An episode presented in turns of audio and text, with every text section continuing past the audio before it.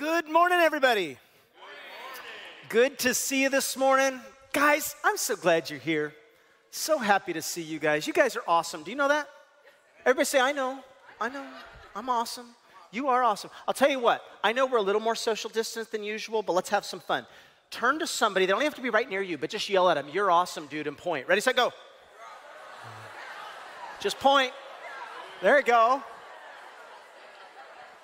Right there, we call that social distance love.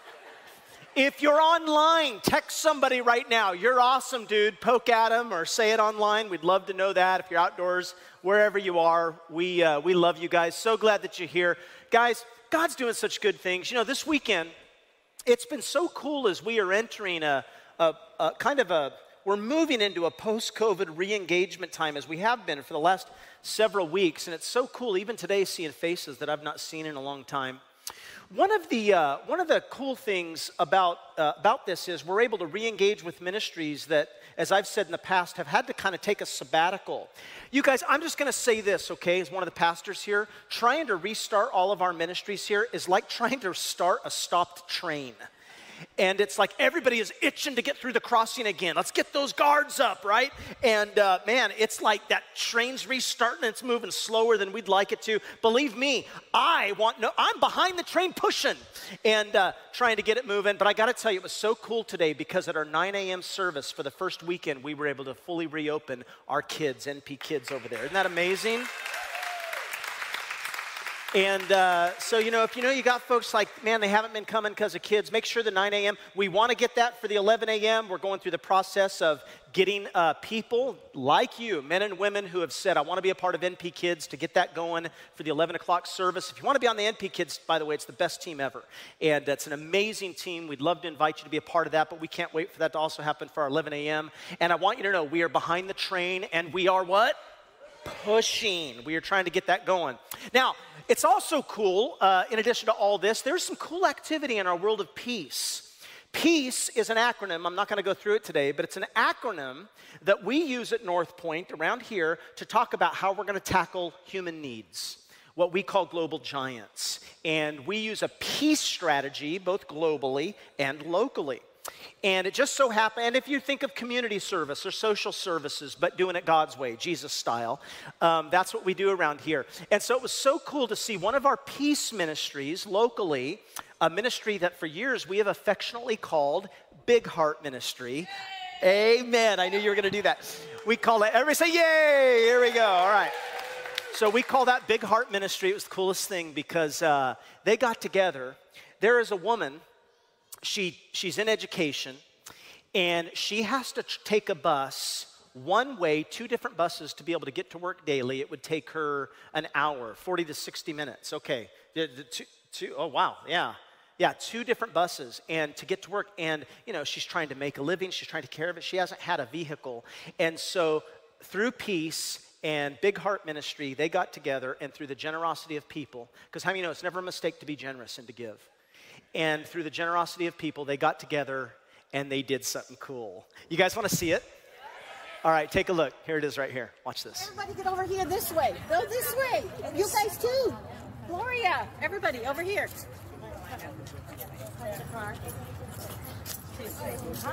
It's gonna take her a bit to process. Sorry. Who wants to meet her first? Matilda. It's Matilda.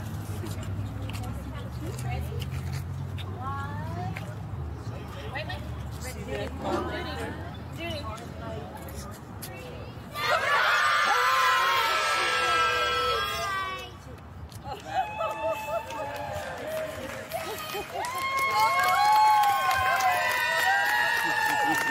what God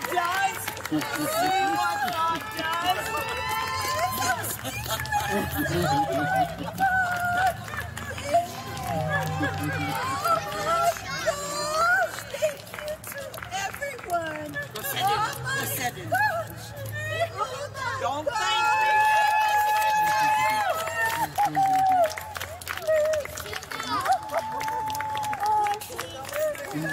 Oh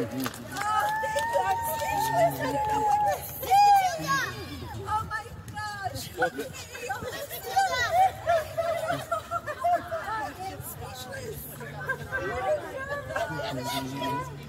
Thank you to everyone. Go send it. Go send it.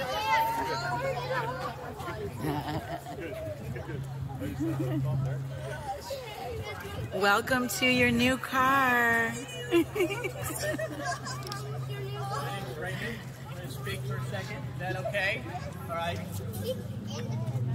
Everyone, my name's Raymond. I'm from North Point Community Church, and we're part of a peace plan, which is a program to help the community in all the ways that we can possible, through word of mouth, through other people, through bold prayers that need to be answered and will be, through people that we don't even expect or we've never met sometimes.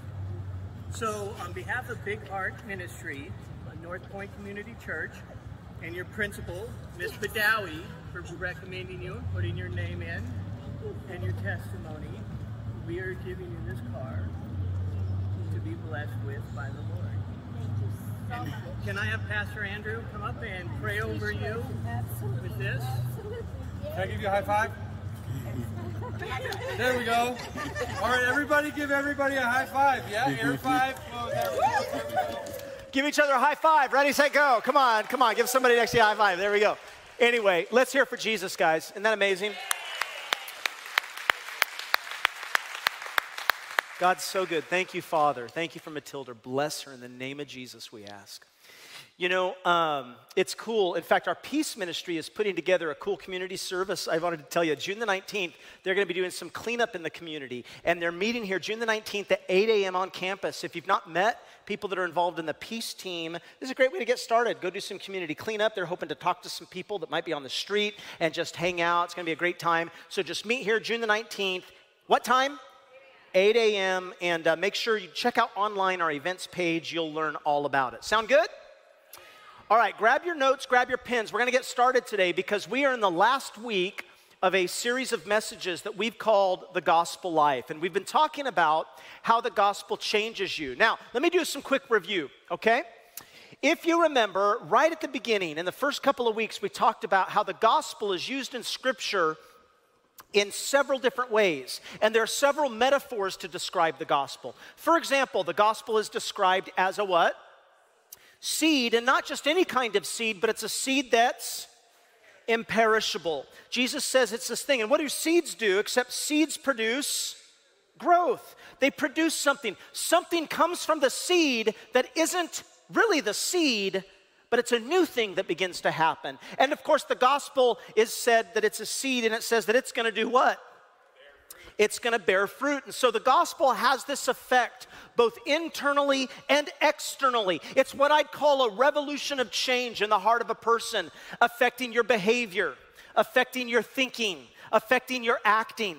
And so, this is why, if you remember, we went to Galatians chapter 2, and I've been saying to you in the times that I've spoken, make sure during these five weeks that you're reading through the book of Galatians. If you've not done this, you need to. If you want to know what the gospel is all about, listen to me, and how to know the difference between the gospel and religion, you go to the book of Galatians. That's the book where Paul teaches the difference between religious Judaism of his day and what the gospel really is. Now, the principles apply across the board. You pick the religion, what Paul is teaching you is how the gospel is different than a religious life. And so he says the gospel should have this effect on your life. So when Paul goes in and he sees church leaders of his day, even leaders like Peter, upon this rock, Peter, Cephas, I will build my church, Jesus said. Even Peter was not acting right. And so Paul looks at him and notice this next scripture. He says, he says, keep on going to the next one. I'm sorry, I'm skipping that one here. He says, their behavior was not what? True to the gospel. Why? Because the gospel is supposed to affect a change the way you live. So today we've been talking about the different ways each week. Today I want to talk to you about how it begins to break you from an old way of living or some of your old patterns. That the gospel needs to affect your present life. It's not just fire insurance for a future life. I said in the book of uh, Galatians early on, if you just look at it, right at the very beginning, this is why chapter 1, Paul says, Grace and peace to you from God our Father and the Lord Jesus Christ. He gave himself for our sins, and here's the key, you ready? To what? From what? a present evil age. It should have a present work in your life, not just speak of a future work to come in eternity. That's according to the will of God, our Father. Or, for example, this is why Paul writes in the book of Titus, you'll notice, he says, Once we too were, notice the word were, there's been a change. We were foolish, we were disobedient, we were misled, we became slaves to many lusts and pleasures. Our lives were full of evil and envy. Maybe you can relate to this. I know I can. And we hated each other. Why? Because of were. It's before. But it says in verse 4, but. Now, but is the most important word of this passage. It's a great big but. Would you just circle the great big but right there? He says, But when God our Savior revealed his kindness and love, he saved us not because of the righteous things we had done, but because of his mercy. And he washed away our sins, giving us what? Come on. New birth and what else? New life through the Holy Spirit. So something is to be produced. And this is why when you come to Jesus Christ and His Holy Spirit lives in you, it be- like a seed, it begins to affect a change. And because it's a change, you begin to bear fruit. And so Galatians in chapter 5 goes on and it says, So I say, live by the who? The Spirit. The Spirit is not a what, the Spirit is a who. You have the person of the Holy Spirit living inside your life. So I say, live by the Spirit, and then you will not gratify the desires of the sinful nature. But the fruit of the Spirit are things like love and joy and peace and patience, it's kindness, it's goodness, it's faithfulness, it's gentleness with people, it's self control in your life. Now, God, listen to me, friends. You may be here today and you are desperate for change. And I'm going to tell you right now, God's got it for you. God's got change for you because the gospel is all about change. It's not, the gospel is not a self help book just telling you what to change, it's the power for change. And we'll see how that works out in just a few minutes. But I've got this story that I want to share with you because there is a family, a great couple that goes to our church, and they talked about how the difference of knowing Jesus, how it just altered everything. It was so powerful. I thought, I got to share this with you. Take a look at this. Watch this story. My name is Irene. And my name is Ernie, and we are Team, Team Zavala. We met at a club. I didn't know her, she didn't know me. We just went our mm. separate ways. And after five years later, we met up to another club. It was weird because it was like God knew that He was going to be with me. Because when we met at the first place, there was just something like God was telling me, You see Him? He will be yours, just not now. We made, made it official to be together October 2006. And then we got married May 2009. Our first year was it was it was fun, loving at, at first. We just trying to get to know each other at the time, but things started to get a little shaky. Yeah, well, we we lived together first before we got married, so it was kind of like getting married was just uh, cherry on top. The bad habit that we were having is that we spent a lot of time not communicating. My drinking started picking up a little bit more and more, so that was like a big habit that was starting to to grow. And then I was diagnosed with mild depression because of the lack of communication, and we, we weren't talking. When she told me that, I acknowledged it. Uh, this got to be fixed but uh, we didn't know how at the time. But we were able to meet up with people that were already going to church. When that happened, they were always inviting us to go to church, but she didn't want to go at the time. And then I, they invited me to a ladies' night, movies, and so um, I was like, okay, you know, I need a girls' night out. After it was over, you know, because they were all, majority of them were all married, and so they were just kind of sharing with me their marriage issues, but they've got God in their marriages. And so it gave me hope. And it was hard for me. It was hard for me to say that I needed God in our marriage. So I said, you know, we'll, we'll go to church on Sunday. We'll, we'll give it a try. You really didn't have nothing to lose because we never gone to church anyway, so it's like, okay, we'll give it a shot. You know, we I started opening up to reading the Word, which I never thought I ever would do. So I started reading God's Word, getting involved with the small groups, um, opening up more, sharing my experiences, sharing my you know marriage problems or personal problems, um, being more active and, and talking to people. Like I, it really brought um, me out of my shell like in so many ways. We started going to church and started getting involved in small group and also serve just fellowship with guys that have same issues. Yeah, so now I'm more open and more just uh, less anger. The Lord delivered me from the alcohol. I was an alcoholic. It was hard for me to admit that I was an alcoholic. But the more that, you know, we were growing in the church and, and putting God more in our lives, God slowly started pulling the taste of alcohol away. I mean, it went from like every other day to a couple times a week, weekends, once a month, until like boom. I mean, it was just, he literally took the taste of alcohol away. And God was telling me, if you release this out of your life, I'm going to bless you in this new part of your life if we're gonna lead that example for our kids, show them what we can do, and not just for them, but for everyone else that sees us, you know, we want to set that good example. So we just make that commitment to, to wanting to stop. So God, God, you know, took everything away from us. So He made everything better for us. So. Our small group, ooh, team, team marriage. Yeah, team marriage, right? I mean, we made a commitment together as, as a group to be accountable for each other, to do to serve together, and to just to yeah to do life, to be there for for each other. And we've had some laughs, we've had some tears, we've had fun, and really, the main focus is holding each other accountable, and that is one of the greatest things that we have as a group. You know, when it came up for us to go to Reengage, um, our small group was like, okay, you know, let's all do this together. It was just a really good opportunity when it was presented to us do. I choose God because I believe, you know, when you put your love to God the way God loved me, that's going to help me love my wife that much more. It's still an ongoing progress. It's an everyday thing you have to have. You know, we're just ready for Him to tell us what he wants to do.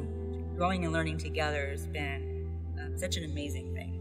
We're in it to win it, and and divorce is not an option.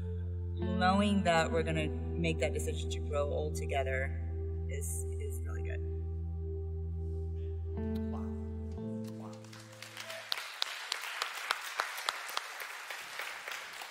Gospel's about change. You know, I, this is a fascinating thing in, in our culture today because modern spirituality, what I want to sort of call Oprah spirituality, modern spirituality believes about Christianity that it's really all about how God, how God wants to make your life more comfortable or how God just wants to make your life happy. But every time I hear things like that, I think of what C.S. Lewis said when he says, You know, I didn't go to Christianity to make me happy. I always knew a bottle of port would do that. If you want a religion to make you feel really comfortable, he says, I certainly don't recommend Christianity. Why? Because the gospel is about change. And change is not an easy thing. The gospel is about looking yourself in the face and realizing what a sinner you are. And how you're actually more corrupt, corrupt than you believe you are. You're actually more broken than you think you've been. And then it's about humbling your ego and letting God begin to do the work of you calling Him Lord and Savior. That's a big thing. It's gospel changing kind of power. Now, guys, how does the gospel begin to do that? How does the gospel begin to work that out? Now, I'm going to go through a few things. I'm going to try and clip through them as quickly as I can. You guys ready? We will be out of here by 2 o'clock. Here we go. All right? Number one, here's what the gospel does. Write this down. I'm just kidding for those of you that are guests. It'll be 3 o'clock. Okay, here we go. Write this down. Here's what the gospel does first the gospel begins to enlighten your perspective. In other words, it heightens, it awakens your perspective. You begin to more fully grasp God's Well, the reality of God's point of view. It's as though God becomes, comes in and begins to say to you, Let me show you things that you've actually never seen before. God says to you, Let me open your eyes. And it has a tremendous effect on your worldview. It has a tremendous effect on your politics. It has an effect on your value system. It does have an effect on your ego, your morality, everything. This is why the book of Ephesians the Apostle Paul writes to the church in Ephesus, and he says, And I also pray that the eyes of your heart may be what? Come on. Enlightened in order that you'd know the hope to which he's called you. He says, There needs to be an enlightenment. And listen, there are people all over, and what they're praying for is they think that Christianity is about this. They pray and they say, God, would you change my reality? God, would you fix this situation and fix this situation and this? And I'm telling you today, you're praying for God to change your reality, but God is more inclined not to change your reality, but to make you more aware of reality so that you can begin to change things you're doing, so that you can begin to change the way that you're living. Now you say, well, why does God do it that way? Well, because that's how you build character. That's why. People say, oh, God, change this and change that, and you expect God to zap you and change the situation. And no, that's not how it works. God says, I'm going to put you through tough times. I'm going to put you through trials. I'm going to put you through difficulty so that you can build the muscle that you need to have going into eternity. God says this life is preparation for the next. And I'm trying to build something in you that will carry on. God's trying to build you. You know, people are so weird. It's as though they want God just to just to bless them for everything and just make them happy. It's as though God's the cosmic genie and they just want to rub the lamp. Bless me, Lord. Bless me, Lord. God says that's not what your life's about. Your life's not even about you. Your life's about me and how it's supposed to bring me glory. People want, it's like people want to get fit, but they don't want to work out. You ever notice that? People buy a gym membership. Man, I'm going to start the year right. And then about June, they might step in. They go into the gym and they look around. Whew, all right. And they walk out. You know? Or it's like somebody that goes to the gym and it's like they want to lose weight or they want to, but it's like, man, it's like they never do anything. Somebody told me, he goes, Man, I got up every morning for the last week and I ran around the block 10 times. And then I kicked the block back onto the bed and then I went to sleep, he said. it's like we it's like we don't want to we don't want to do anything. We don't want to be put in a situation. I'm going to tell you listen, you're not going to build muscle until you've been put under some resistance. You're not going to build stamina until you've pushed yourself to go a little longer than you think you can. And you say, Well, I can't go any harder, I can't go any longer. You can always let me give you an example. You ready? Everybody ready? Say, I'm ready. All right, reach as high as you can in the air right now. Come on, give me as high as you can. Good, good, good. I'm seeing everybody do this. All right, good. You're reaching as high as you can, right? Everybody say yes. All right, now reach a little higher. Go. See how you did that? See how that works? And God begins to say to you, He begins to look at your reality and He says, Look, I'm going to push you, but you've got to surrender to me. And all of a sudden, the gospel, as you surrender to Him, it changes your perspective of the world, it changes your perspective of your habits, it changes your life choices, your identity choices, your morality, your sex, everything, because now you're operating with a whole new bit of information. What else does it do? Write this down. The gospel remasters your allegiances. Now, what I mean by that is that you start to want to please God. And no, you're not perfect at it. None of us are perfect at pleasing God, by the way. For example, let me do a little survey. Are you ready? Who here prays enough? Can you raise your hand, please, if you pray enough? All right. Yeah, nobody. Isn't that interesting how nobody does that enough? How many of you share Jesus with people enough? Come on, show me. How many of you study the Bible enough? You notice how that works. None of us are good enough. None of us will be good enough. You're never going to be good enough. But what you have working inside of you is the desire to be faithful. You have a desire to want to serve God. See, this is the reason people start making life choices, like going to celebrate recovery, for example. They start to say, God, I just want to serve you and I want to get cleaned up. So I want to deal point blank with my addictions. I want to come out of the shadows. I want to really confess to people and start doing business with who I really look like. I'm not going to hide that anymore. It's why people get involved in ministries like Reengage because they're going to say, we're not going to pretend to have a happy marriage anymore. Or maybe we have an okay marriage, but boy, there's room for improvement. So we're going to get involved in a ministry that'll meet us where we are, wherever that is. Nobody's marriage is perfect. And everybody said, Amen. But it's confronting that and saying, God, help me. Now, I'm going to tell you this when I talk about remastering your allegiances and how God does this, there is nothing that goes to a person's heart like a story. So I want to refer, refer back to the one that Pastor Kyle read. And if you remember, he read a story where there was a banquet. It was a banquet in Jesus' honor because in the chapter before, if you read the story, Jesus had done the miracle of his lifetime, the most climactic miracle in his ministry before his own resurrection, he had raised his friend Lazarus from the dead. And so now you've got this banquet, and everybody's there, and they're excited. Lazarus is there. Martha is there, and Martha is very much in character. I mean, she is in charge. Then you've got Mary there, and there's Mary at the feet of Jesus. And she does something very, very strange in front of everybody else. In fact, what she does is absolutely unpractical, it is totally uncultural, it's odd, but it is absolutely amazing.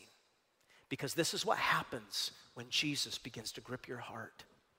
She comes in and at first, I don't think anybody was surprised because in that culture, notice what it says, John chapter 12, it says, Then Mary took a 12 ounce jar of expensive perfume made from the essence of nard, and she anointed Jesus' feet with it. Why? Because listen to me, in those days, when a big banquet came around or a big event, it was perfectly normal to get out the perfume. Why? Well, because these are the years before refrigeration. These are the years before deodorant. These are the years before baths in your homes and showers and running water. And in a hot climate, you can imagine everybody smelled bad. Everything smelled bad. There was no such thing as toothbrushes. There's no such thing as toothpaste. You can imagine people's breath in this day and age, and they were eating a lot of fish. It's dirty, it's grimy, and you say right now, I know some of you are thinking, yeah, but Pastor, did they, I think they got used to it. No, no, no, no, no. By their standards, they stink. By our standards, they stink.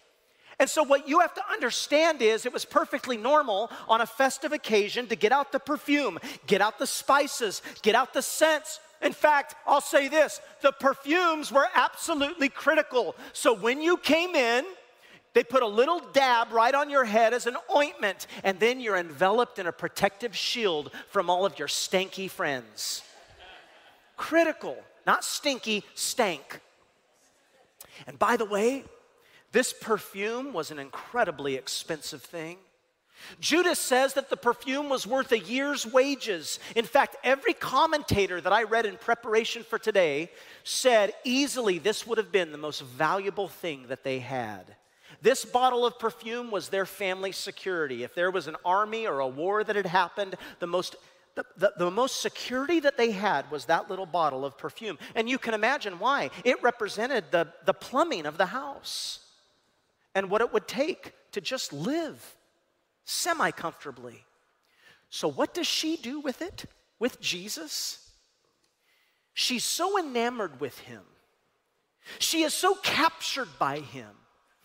she doesn't just give Jesus a little dab. It says, notice, here we go. It says she broke the jar and poured the perfume on his head. Now, I want for you to get this. She gives it all to him. Come on now. Jesus doesn't get a piece, he doesn't get a part, Jesus doesn't get a slice or a chunk. No, no, no. She gives it how much? All. And she breaks the jar. Now, friends, if you don't get this, get this. You don't give God a dab of your life, you give Jesus all of your life. And when you're willing to break the jar, and when you're willing to break the container, come on, sometimes the perfume was in a box. And when you're willing to break the box, then you know you have fallen in love with Jesus Christ. Oh, guys, she's given it all. And here's what's happening that I want for you to get. She has been so gripped by Jesus. She's saying, Jesus, for you, it is unconditional. Now, listen, there's some specific things here you got to see from the text. This is so good if you've never seen this before, because here's what she's saying. First, she's saying, I won't be conditioned by the cost. It doesn't matter how much it costs. Write that down. She says, I will not be conditioned by the cost of this thing. In other words, She's not saying, Jesus, I'll follow you as long as it's not too expensive, or Jesus, I'll follow you as long as it's manageable. No, no, no. By breaking the jar, she's saying, I'm all in. By breaking the box, it could never be used again. She's saying, it's yours. And by the way, she doesn't just break the jar. Mark tells us she breaks not just a jar again, but she breaks what kind of a jar? A alabaster jar. What does that mean? Well, if it were an alabaster jar, it means that it would have been an heirloom that had been passed down from generation to generation to generation. It was an important part of the family. So, not only is it the most expensive thing, but it's one of the most meaningful things. And you know what she says? She says, Not only will I not be conditioned by the cost, I'm giving it all to Jesus. She says, But I will not be conditioned by my past. Even the most meaningful thing, Jesus, I give to you. Sometimes there are family values that keep us out of harmony with Christ. She says, No, not in my case. I'm giving it all.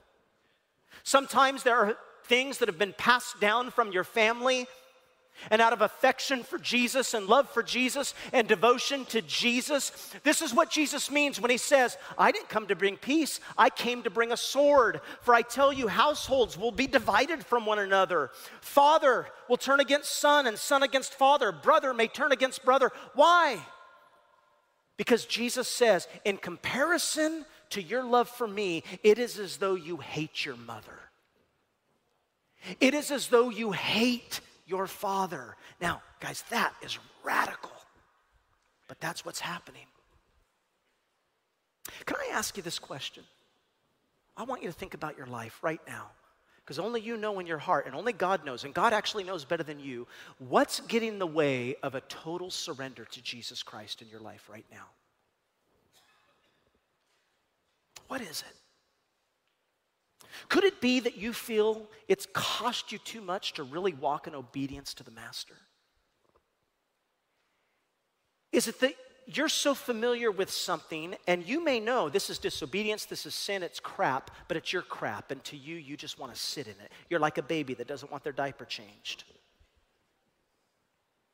What is stopping you from surrendering your life to Jesus? I'm going to tell you something. You've got to understand Listen to me, men, women. Jesus is never going to settle for a few little drops. You don't dab Jesus.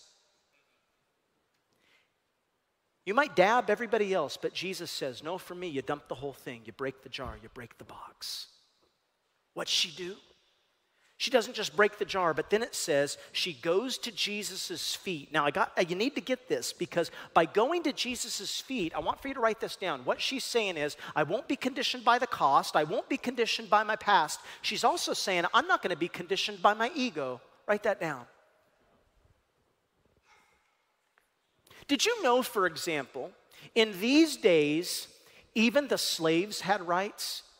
Now, when we think of slavery in the Bible, a lot of people who have become atheists, one of the reasons is they say, well, the Bible's all about slavery. Or in the New Testament, you see that Jesus never spoke to slavery. But I'm going to say to you, you scholars of the Bible today, that slavery in the New Testament is not like the slavery that you and I think of, by and large.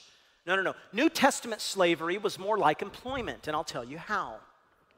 It was because in that day you didn't have a thing, you didn't have credit, you didn't have bank accounts, there was no such thing as loans, there was no, you know, buy now and pay later. There's nothing like that. So the system of the culture of this day, not just in the Bible, but in all ancient culture, was this when you were indebted to a debtor and you were going to lose everything and your family was going to be kicked out on the street because you're so far in debt, you became a servant or a slave to the debt holder. It was actually the most constructive way they can think of for you to pay off a debt so that you weren't kicked out into the cold. And to save your family, you would go into servitude in a New Testament culture and you would work for a household and become their servant. But they weren't slaves like you're thinking of in the last few hundred years that we've contended with. And it wasn't this gross stuff that we talk about in our history. Because even servants in the New Testament, there were some things that you wouldn't do. For example, let me read to you Jewish writing. The rabbis rightly said, I want you to remember that if you have a Jewish servant, that Jewish servant is not devoid of their rights. That Jewish servant has rights, and there are some things you cannot ask that person to do. Here's one of the things, for example. Jewish rabbis said one of the things you must not ask them to do, don't ask any of your servants to do, is you cannot ask them to unlatch your shoes or to deal with your shoes or your feet. By the way, this is why in John 13, the disciples were so aghast when Jesus wants to wash their feet, because not even the lowliest slave would do that. But here's what she's doing by choice. By choice, she's going to his feet. What does that mean? That means she's giving up every dignity, every right, every control. She's giving up total control. She's saying, I want to be a slave by choice to you, Jesus. I'm not going to be conditioned by my ego. I don't want control. She's saying, I'm giving up my rights to self determination. And she's saying, Jesus, there is nothing that you cannot ask of me. Do you see? Now, here's the final thing she won't be conditioned by unconditional. She breaks the jar. What is it? Write this down. She says, I will not be conditioned by culture. I will not be conditioned by what culture tells me is okay or not okay. Why? Because if you go to Mark 14, 5, there, there's this amazing statement. It says, it says, and they, those around her, the, the people who were sitting there, it says, and they did what? They rebuked her harshly. And even that, by the way, this rebuked her harshly is almost a euphemism because the word for rebuked harshly, it means to bellow with anger. It means to snort like a roaring animal. Why? Because to them, what she was doing was so outrageous that the whole room was absolutely yelling at her. How does she respond? Oh, guys. Guys, you've got to you got to see this. How does she respond to culture? She starts to undo her hair. Now, can you imagine this moment? She begins to undo her hair and let her hair down. In fact, it says in Luke 7:38, as she stood behind him at his feet, weeping, she began to wet his feet with her tears, and she wiped them with her hair and kissed them and poured perfume on them. Which, by the way, would have been considered a complete scandal. Because you see, when a woman would unbind her hair. Well, it meant a little bit like it means today, but so much more so. See, it was a way of showing intimacy, it was a way of showing openness. In fact, rabbis said this is the way you're intimate with your partner. So here's what the rabbis said they said, if a married woman lets down her hair in public, it's grounds for a divorce. Why? Because home is the place where you let down your hair. And you know what she's saying publicly? She's saying, Jesus, you are my home. She's saying, Jesus, I am so absolutely and completely head over heels in love for you. She doesn't care what they think. She doesn't care what Martha thinks. She doesn't care what the men think. And all the women said, Amen. She only cares what Jesus thinks. Do you know why? Because here's what the gospel does, guys. You got to get this. Write this down. The gospel awakens in you a deep love toward God that compares to nothing else. It's why Paul again says, once we were foolish, once we were disobedient, once we were misled and became slaves to lusts and pleasures. Now, it's not that these things, it's not these things weren't tempting or attractive to us. He says our lives were full of it, were full of evil and envy. We hated even each other. But there's that big but again. But when God, our Savior, revealed, enlightened his kindness and love, he saved us. Not because of the righteous things we'd done. By the way, it's never been about you. Do you know that? It's never going to be about you. It's only about what Jesus has done. Not because of the righteous things we had done, but because of His mercy. He washed away our sins, giving us new birth and new life through the Holy Spirit. He generously poured out His Spirit upon us. She's saying, listen, guys, guys, she's saying, Jesus, I'm going to make you my deepest love. I'm going to give you everything I am. Guys, listen to me right now you will tend to move toward whatever you fall in love with. Do you know that? We move toward that which we fall in love with. Do you know why you can't get broken from some things? Because if you're honest with yourself, you love those things. You've got to break the jars. You've got to sit at the feet of Jesus and say, Jesus, my love for you is greater than my love for this. And in culture, they bellowed at her, Where is your sense of proportion? And Jesus looks and says, Her sense of proportion is perfect. Why?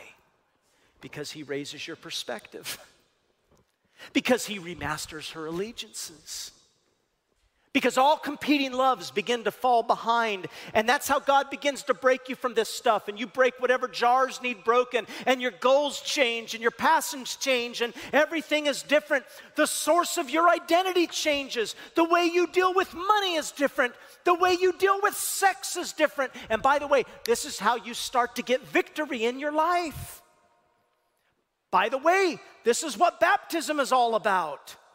I love this picture of baptism because, you know, we have little kids around here that they, they've reached an age where they know that they want to be surrendered to Jesus, and they call it being on God's team. That Pastor Travis and I just did this baptism. They want to be on God's team. But eventually it's really cool because every once in a while you get somebody, they turn 18, 19, 20, 21 years old, and they're like, Can I be baptized again? Because they want to reaffirm as an adult, I want to be baptized on God's team. And you know what we say? We say, Heck yeah, go for it. Because what is baptism symbolic of? It's not what saves you, but it's symbolic of I've died to my old life. I'm living a new life in Jesus Christ. I'm excited because we're going to baptize people today, hopefully, in our core classes. What do our core classes teach you? Our core classes teach you how to live like this how to walk in relationship to Jesus Christ. If you, if you haven't signed up, you can come today. We're gonna have lunch together. We'll make enough for you. You know what would be cool is if we had so many people show up that we had to go order pizza. That'd be awesome. Because you start to care more about Jesus than anything else and you start to move toward Him. So, how do you get going? Ready? I'm gonna give you one practical point today. This is it. This is the best advice I could ever give you. Here it is. Write this down. Most important thing I'll ever say to you is right now. You want to know how to change? Here it is. Start spending time at the feet of the Master. Start spending time and giving time to the Lord. Get into God's Word. I meet so many people, Pastor, I want to change. I want to change. How much time are you spending with the Lord? Well, I haven't gotten around to that. I'm so busy. You're so busy. How about getting busy with Jesus? How about getting busy with God?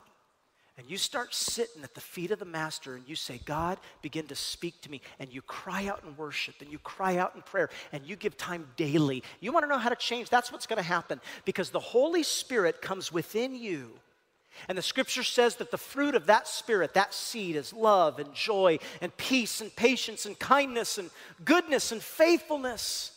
Those who belong to Jesus Christ, they crucify the sinful nature with its passions and desires, but only at the feet of Jesus. And you invite the Holy Spirit to come and live within you. And friend, listen, when you do that daily, this is why I'm always talking to you about early morning prayer, because I'm saying I'll get with you one of those days, at least one day a week, to teach you how to do it, and let's worship together. Because some of you, you don't know how to do it. You say, How to? Listen, I'm telling you, your pastor is coming in this room on Tuesday morning and saying, Come one, come all, I'll teach you to sit at the feet of Jesus. Every Tuesday morning, I do that at 6 a.m. Why? Because G- shouldn't Jesus get the first of the day anyway? Some of you guys, well, that's early, Pastor. It's 6 a.m. in the morning. Gosh, like I said before, Jesus rose from the grave and you can't even get out of bed. It, it is ridiculous but you'll learn how to spend time with the Lord. But even if you don't do that, do you do that? Do you worship the Lord? and the gospel will begin to work its way out of you. I love what my famous, my, uh, a famous British preacher, he's long gone now. His name is G. Campbell Morgan. He said, Look, in my life, judge not by the circumstances of the passing hour. What did he mean? He was saying, I make mistakes, I'm gonna screw up. My life, I feel like it doesn't change. I want it to. He says, But don't judge me by the passing of the hour, but by the infinite things of our gospel and our God. It's the gospel that brings change.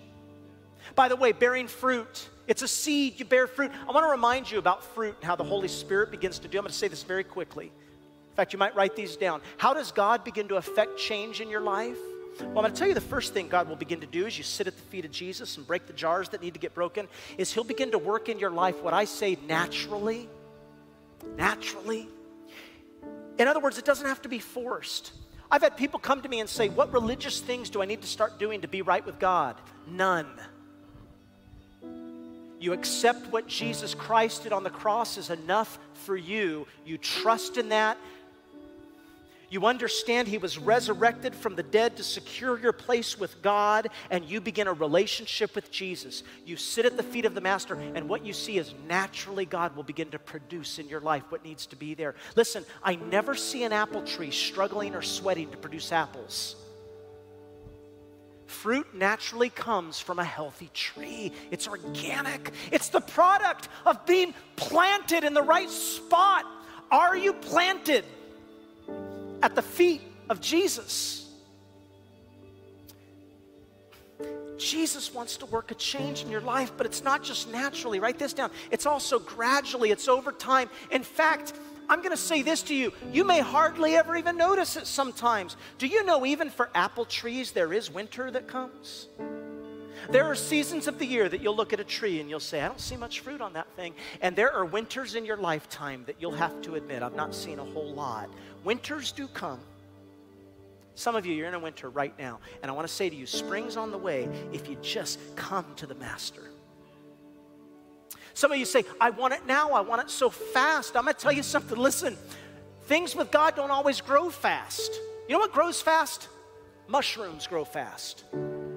When God wants to make a mushroom, it'll take him six hours. When God wants to make an oak tree, it'll take him 60 years. The only question is, what would you rather be? You want to be a mushroom or you want to be an oak tree? God wants to make you into something I just say it this way to you. I know I'm taking a long time. Too bad I'm in charge. Listen, listen, listen, listen. Some of you, it's like you want God to do His work overnight. I'm going to tell you, it took you years to become as messed up as you are. What makes you think you're going to get through it overnight? No.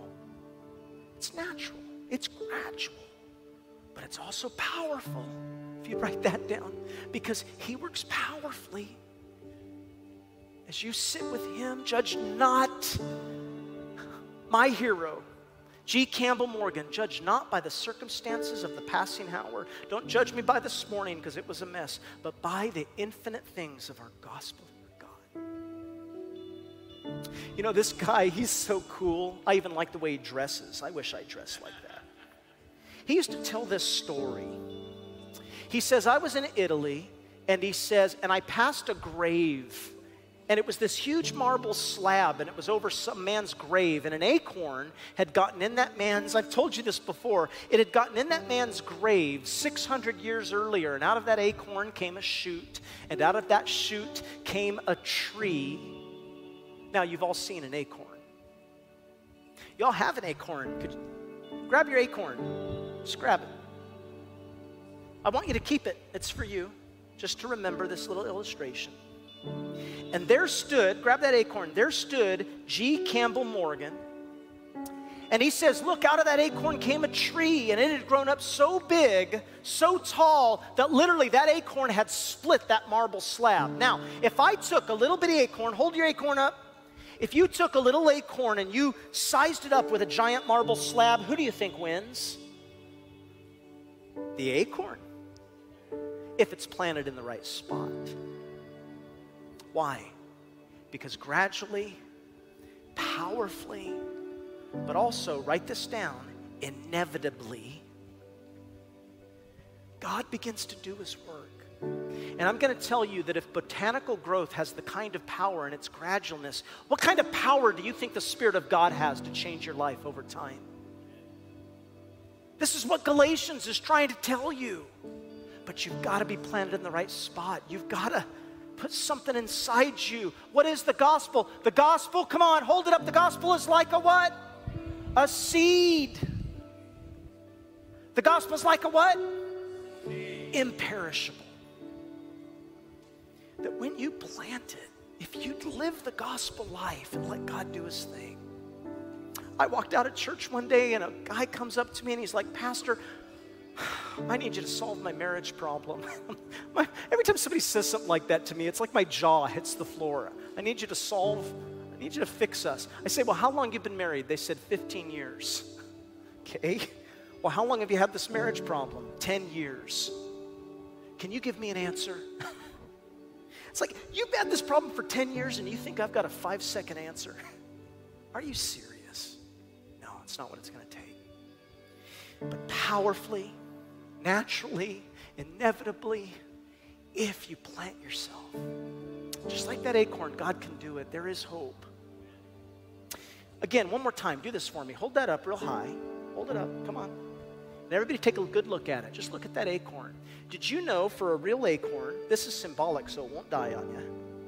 But a real acorn, everything that's in that oak tree is already right there. Did you know that? Everything that is needed for that giant oak is already there. God says the same about your life if you just trust Him. What I want to do is, I want to take a minute and I want to remember that this is true only because of Jesus Christ. It says that He generously poured out the Spirit upon us through Jesus Christ, our Savior. So before we're done, I want to remember Jesus. And as we've been talking about how to live the gospel life, we're going to have communion together. You all have a communion little little cup. There on your chairs somewhere, wherever you're at. Maybe you're at home and you could just grab, you know, grab some uh, donut and some coffee, whatever you've got. Something for the body and the blood. And we're going to remember it's only through Jesus Christ that we can have changed lives. You just pour the little plastic off there, and then you then you get the little little wafer. It doesn't taste good, but it's the meaning that matters. Endure it for the sake of Jesus. Pull that back and get ready. Because here's what the scripture says. Notice this 1 Corinthians. Paul writes and says, For I received from the Lord that which I delivered to you, that the Lord Jesus, on the night in which he was betrayed, he took bread, and when he had given thanks, he broke it, and he said, This is my body, which is for you. Whenever you eat it, do it in remembrance of me. Father, thank you for your broken body that it's only because of your sacrifice on the cross that we could know the gospel or certainly live a gospel life that changes everything. Help us, God. Thank you for your broken body. Let's eat together. Scripture says in the same way he took a cup also after supper saying this is this cup is the new covenant in my blood. Do this, and as often as you drink it, remembrance of me. For as often as you eat this bread and drink the cup, you proclaim the Lord's death until he co- comes. And guess what, guys? He is coming. He is coming. Father, thank you for your shed blood that cleanses from your sin.